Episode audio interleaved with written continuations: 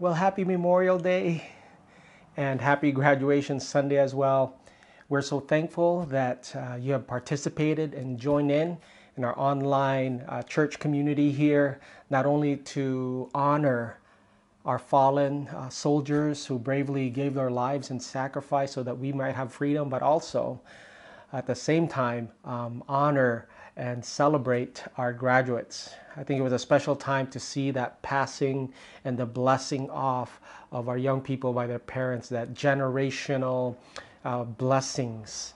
All right. Um, and today, for Graduate Sunday, I have a message not, not only specifically to our students, but also to all of us, really, of what it uh, looks like and what are the evidences of a Christ follower. In other words, what does it mean to be a Christian? And I've studied Philippians 3 uh, for many years, but this is an insight that I've uh, haven't really noticed before. And God gave me insight and revelation as I was, as I was studying this week. And um, as we talk about all things as loss. So let's just get straight into it. Philippians 3, verse 7. Paul says, Whatever gain I had, and I highlighted it for us, I counted as loss for the sake of Christ.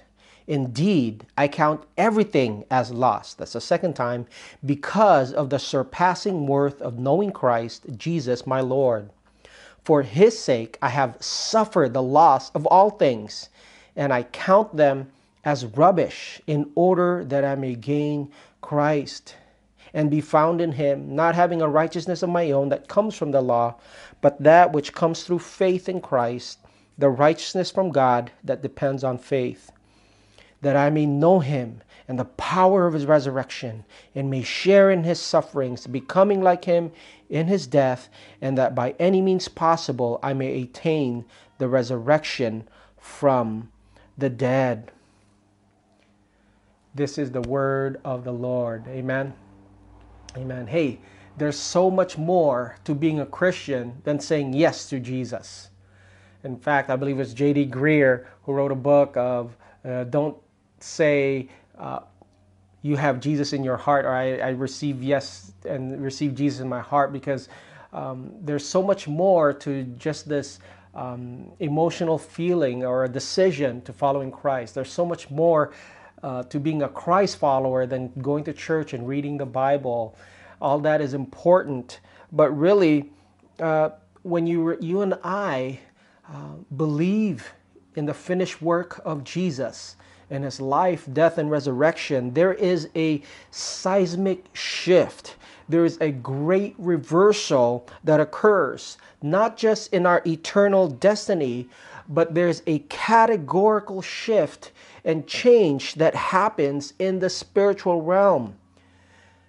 Biblical repentance is not just feeling bad for our sins or feeling bad that you got caught, but really, biblical repentance is a change of mind, metanoia.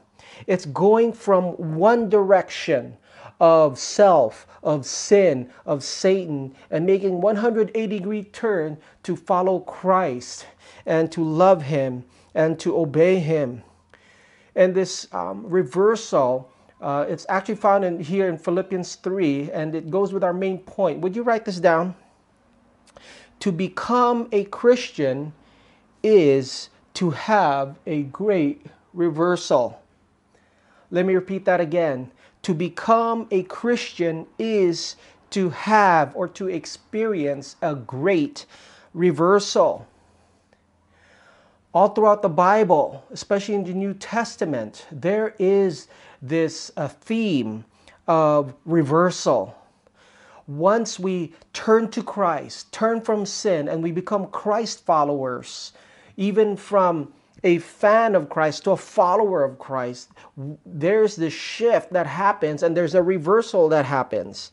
For example, in Luke chapter 15, a very famous passage where uh, the prodigal son comes home and the father receives him. He throws a party for him. And this is what he says He says, Hey, we have to throw a party for my son.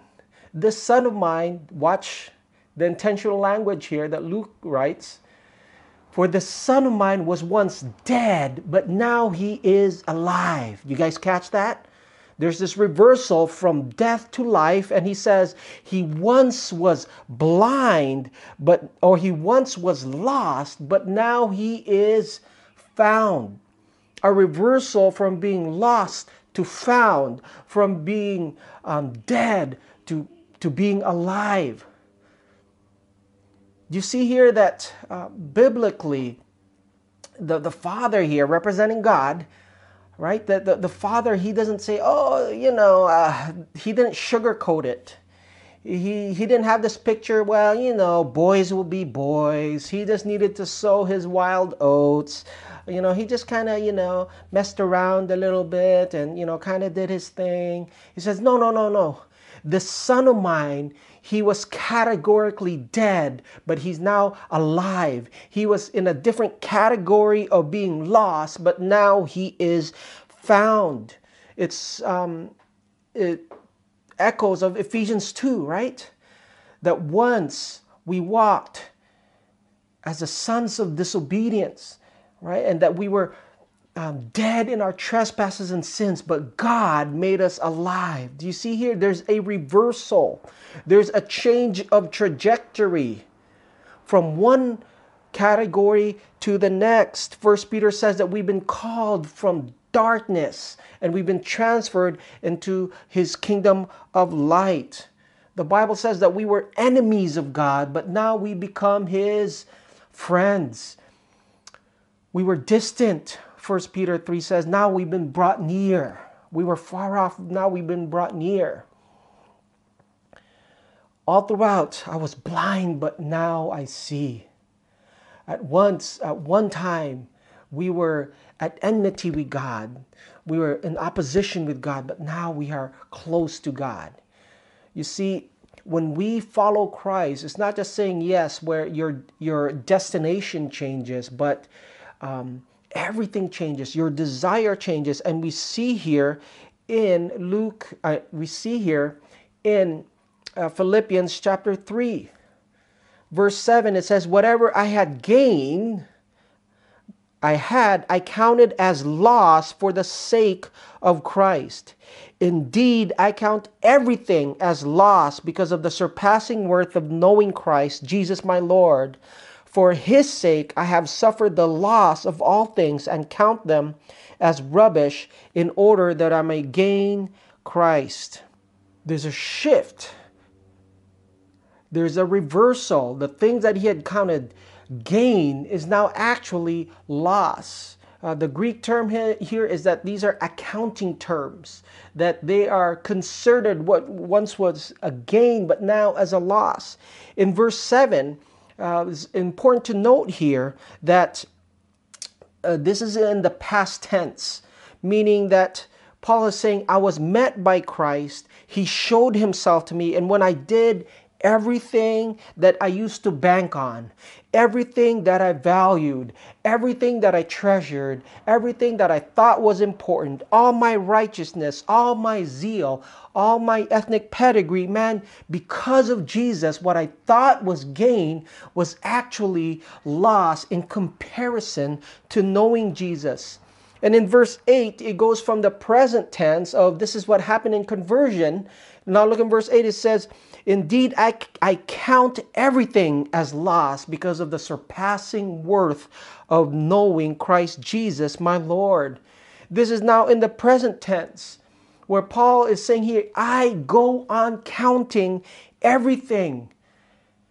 Same as whatever it was in verse 7, everything that I had thought gained, I continue to count as loss. This is an ongoing present activity as a follower of Christ that we count, we continue to count everything as loss. In other words, the counted loss in verse 7 didn't happen just at his conversion, that this happens, counting everything as loss this happens every day for the Christian. There is this reversal. When we look at temptation every day that comes along our way, and conti- we continue to count it as loss. anything that raises its head and tries to take place of Christ and attempts to put Jesus and usurps Jesus from being number one and puts Jesus as second, third, fourth, fifth place, we continue to count it as loss. It's because of the surpassing value of knowing Christ. So, whatever things that we're so motivated to do or motivated to have, whatever things that we prioritize, whether it's an achievement, whether it's a material possession, maybe it's a, attaining a status, maybe it's a relationship, maybe it's have, trying to have a child. Paul says, hey, whatever it is, I count it as loss in comparison to knowing Christ. And in verse 8 here, what Paul does is that he gives the conclusion that, man, when I consider everything that I have suffered, everything that I have lost, they were taken from me. But for the sake of Christ, Paul says, I count them as rubbish. The word rubbish there, it's uh, the literal uh, trans- translation or interpretation is excrement. Uh, older translation would say that this, I count them as dung. But the bottom line here for you and me as Christ followers is that to become a Christian, we are to have a great reversal. What once was gain is now considered as lost. For Paul, it was what was once worth killing for, killing for, what was once worth persecuting, it's now lost. And what I now um, have is gain. You know, one of the great um, insights and I, I, I think wisdom in your spiritual life is, and uh, Philippians 3 says, whatsoever things are pure and noble and true, dwell on these things. So I'll give you a little hint here. Is I'll give you a little um, extra nugget. Is that um, never focus on what you lose. Focus on what you gain. You see, um, it's just like being married in, in a married life. You don't go enter into marriage with your bride at the altar and say, oh, you know what? Oh, I can't, no more hanging out late with the guys, knowing no more going, you know, staying up till three or four and pulling all nighters and hanging out and watching movies and going to the clubs. Oh, I, I, you know, it's, it's all, I have to put that all away there's no sense of of uh, regret or remorse. It's like, of course, I'm willing to put my so-called um, freedom aside. I'm willing to put this bachelor bachelor life aside, and I'm going to focus not on what I lost, but I'm going to focus on what what I gain. And this is what Paul is saying here: I gain Christ, and everything. Um, is considered loss in comparison of knowing Jesus. You know, I was having lunch uh, last month with one of our young adults who attends our church online, and he was here in Oahu for uh, during the summer. Anyways, he, we met and he just shared his testimony that God had captured his heart, that he is um, on fire for the Lord, um, one thing I noticed about this young man is, you know, he's Hawaiian descent, and he uh, he would always kind of include and have a sense of pride in um, being Hawaiian and the Hawaiian language and Hawaiian culture and the preservation of that. Um, and uh, he was two years, a year and a half or two years um, from finishing his degree in Hawaiian studies at UH Manoa, and he said, "Man." Pastor, like, now that I know Jesus and know what it means, I have this great joy to be in Christ. Like, and and one of the things about him is that his great great grandma on his dad's side is uh, Mary Kawena Pukui, who actually is uh, the writer for the Hawaiian Dictionary. Uh, it's in the Bishop uh, Museum Hall of Fame, Hawaii uh, Hall of Fame for music. Anyways, uh, it's been ingrained that you know culture and heritage and ethnicity and the perpetuation of Hawaiian culture and, and language we need to preserve that. And that was like his mission and his goal. But um, now that he's come to know Christ he's like you know I'm thinking of pursuing in uh, biblical studies and attending Grand Canyon University. Not that culture isn't important to my Hawaiian heritage. It's it's about the kingdom now that nothing matters now in comparison to the kingdom. Even culture and heritage and language, nothing compares to knowing Christ. And so I just want to close it off um, this morning with, with two points that when to become uh, a Christian, we must have this great reversal. One is this start with the end goal in mind. So here's the first takeaway point that you could apply. Start with the end or the goal in mind. There's a Greek um, philosopher, uh, Plato and Aristotle, and they really studied uh, this word telos. Uh, this word telos in Greek means purpose. There's actually a branch of philosophy called teleology, which studies um, what is the ultimate end goal for everything. So, for young people and for students, start your college life, start your adulthood with the end in mind. Okay, you guys got that? So, what does that mean? Okay, what is the end in mind? What's the end goal? I mean, what's the end goal of dedicating the next four, five, six years of life in school? What's the end goal of pulling all nighters and studying for hours and hours and having sleepless nights and pulling uh, tens and thousands of dollars of tuition and getting to student debt and student loan so you could get a degree? Why get a degree? What's the end goal? What's the end game? Uh, I want to get a degree because um, I could get a job. Okay, why do you want a job? What's the end goal of having a job? I want to provide for myself. Okay, I want to provide for my family. I want to have financial security. I want to have. I want to retire early, and I want to travel the world. I want to eat um, and and travel the world and eat different kinds of food, experience different kinds of culture, and I want to live the American dream. Uh, I want to conquer the world and gain the whole world. That's kind of like the end goal. Experience the world. Uh, you know what Jesus uh, says about that? Look at Matthew chapter 8, or Mark chapter 8, rather. What does it profit a man to gain the whole world and forfeit his soul? For what can a man give in return for his soul? So what start with the end goal. If your end goal is to be financially secure, if your end goal is to be wealthy and gain the whole world, Jesus says, "Hey, what will it do you if you lose your own soul in the process?" Because if you want to be a a Christian, to become a Christian, you must have this great uh, reversal. And for, I think for if we're honest, um, American dream is to retire early and travel the world, right? And be financially not only secure, but be financially um, free, you know? Uh, John Piper, in his book Don't Waste Your Life, he really brought it home for me.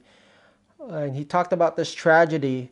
Uh, he read a, he cited a Reader's Digest article of February 19- 98 talks about a uh, the article talks about Bob and Penny. They were a couple from the Northeast who took early retirement from their jobs when he was 59 and she was 51. And now they live in Punta Gorda, Florida, which is a coastal town where they cruise on their 30 foot trawler, they play softball, and they're going to spend the rest of their lives uh, collecting seashells.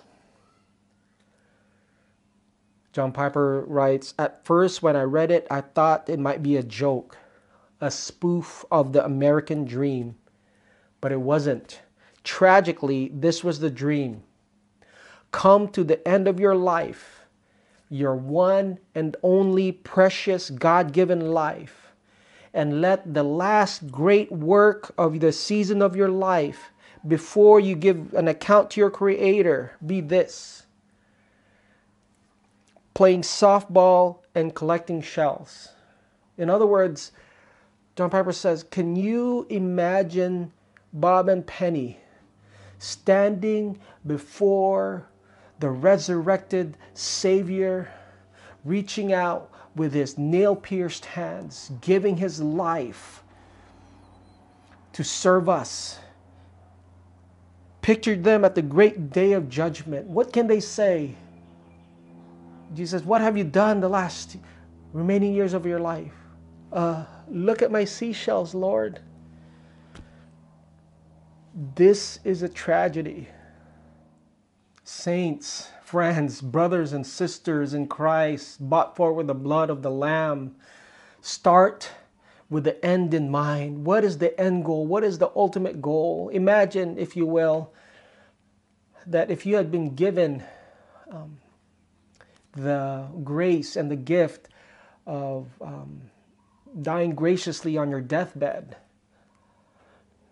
um, what would you comfort your soul? How would you um, how would you spend your last willing moments? You know, John Piper also says that no sane person in his deathbed comforted his own soul with things.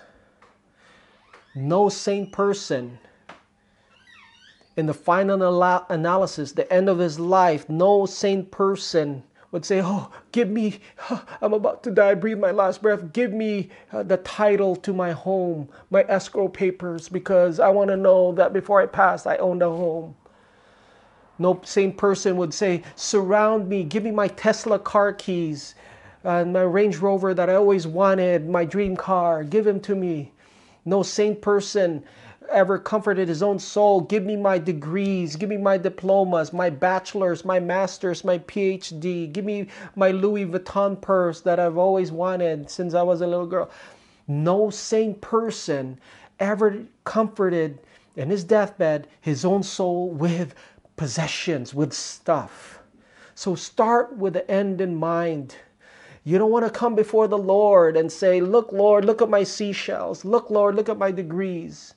See, uh, a genuine Christ follower, there's this great reversal to what you thought was gain, what you thought was the most important thing becomes uh, what you thought was primary becomes secondary in comparison to knowing Jesus. Paul says, From the past, I counted as lost. In the present, I continue to count it as lost. And as a conclusion, everything that, I have, that was taken away from me, my heritage, my ethnicity, everything, I count it as loss for the sake of knowing Christ. And lastly, uh, we'll close with this question is what do you consider as gain? Like, what do you consider as gain? What are you pursuing right now? What is your ambition? What is your goal? What is your priority? What, is, what are your desires? Because in comparison to knowing Jesus, what we thought was gain is now counted as loss, and we, we count it presently as loss. I mean, when push comes to shove, what do you ultimately treasure? What do you ultimately put your trust in? Or put it another way, like when push comes to shove, like no matter answer this question. No matter what happens in my life, I will always have my fill in the blank. For some of us, no matter what happens in my life, I will always have a strong work ethic. No matter what happens in my life, I will always have my 401k. No matter what happens in my life, I will always have um, equity from my home. No matter what happens, I'll always have uh, my family. I'll always know that I raised good kids. No matter what I always happens in my life, I have my education. If you want to know Christ, as Paul says in verse 9, to know him, the to share in his suffering, to experience the power of the resurrection, then you and I we need to count all things as loss. Uh, doesn't mean that it's not important, but in comparison to Jesus, we count this as loss. And I just want to close with this invitation for us to become genuine Christ followers. Remember that when we receive Christ and we become Christians and disciples, we're not just believers, but we're followers. We're disciples of God. We're disciples of Christ and we Jesus just doesn't change our destination of our souls, but Jesus changes the desires of our hearts. Jesus has there's this great reversal where your affection change your affection changes, your desires change, like what your priorities, it changes. It becomes all about Christ, knowing Him, that no matter what um, comes my way, no matter what temptation comes, no matter what um, is dangled, carrot is dangled in front of me, I consider that as loss in comparison to knowing Christ. What will it profit a man if he gains the whole world and loses his own soul? Amen. Let me go ahead and pray for us. God and Father of our Lord Jesus Christ, we just thank you, Lord, for this time where uh, your word is like a mirror, that it reveals areas in our lives, the ugliness and the truth, Lord God, of hidden agendas, uh, secret motives, secret desires. Lord, all we want is you. So, Lord, I pray right now that our affections, our desires would change that we would pursue you, oh Lord God, that um, Philippians 3 7 through 9 won't just become a, a nice little verse that we put in a mug, but it would become something that we share a passion for with Paul. That that spirituality, that desire to know you, O oh Lord God, it will be said of each one of us. And so, Lord, would you strengthen your people? Would you change our desires? Lord, would you, um, the things that we count right now as gain, that we would count it as loss for the sake of knowing you. So, Lord, would you do this? We cannot do it on ourselves. We cannot um, make ourselves alive once we're spiritually dead. We can't make ourselves found once we're lost. We cannot make ourselves um, see once we're blind.